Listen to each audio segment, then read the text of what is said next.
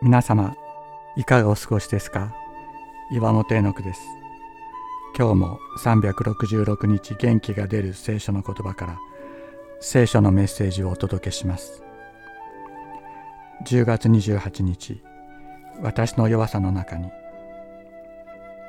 孤独感に心塞がれ劣等感に苛まれる時自分の力のなさと閉塞感に襲われる時思うに任せぬ現状に苛立ち疲れ果てた時。主の御声が聞こえなくなる時。なお主は変わらず語りかけてくださっている。お前は私のものだと。私の状態に関わりなくこの私をご自分のものとしてくださっているお方がいるというのです。心燃える時も心沈む時もお前は私のものだと。主様、あなたは私が劣等感と孤独感に苦しむたびに私に問いかけてくださいました。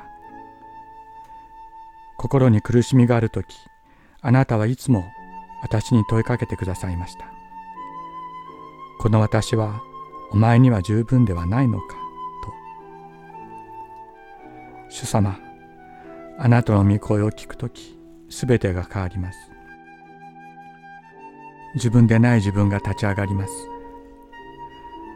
これが本当の自分なのでしょうかあなたは私の弱さの中で働いてくださいます。私が強ければ、私が十分であれば、なされることのないあなたの恩働きがあります。私の弱さの中に希望がある。主様、あなたは不思議な方です。しかし主は、私の恵みはあなたに十分である。私の力は弱さのうちに完全に現れるからだ。と言われました。ですから私はキリストの力が私を覆うためにむしろ大いに喜んで自分の弱さを誇りましょう。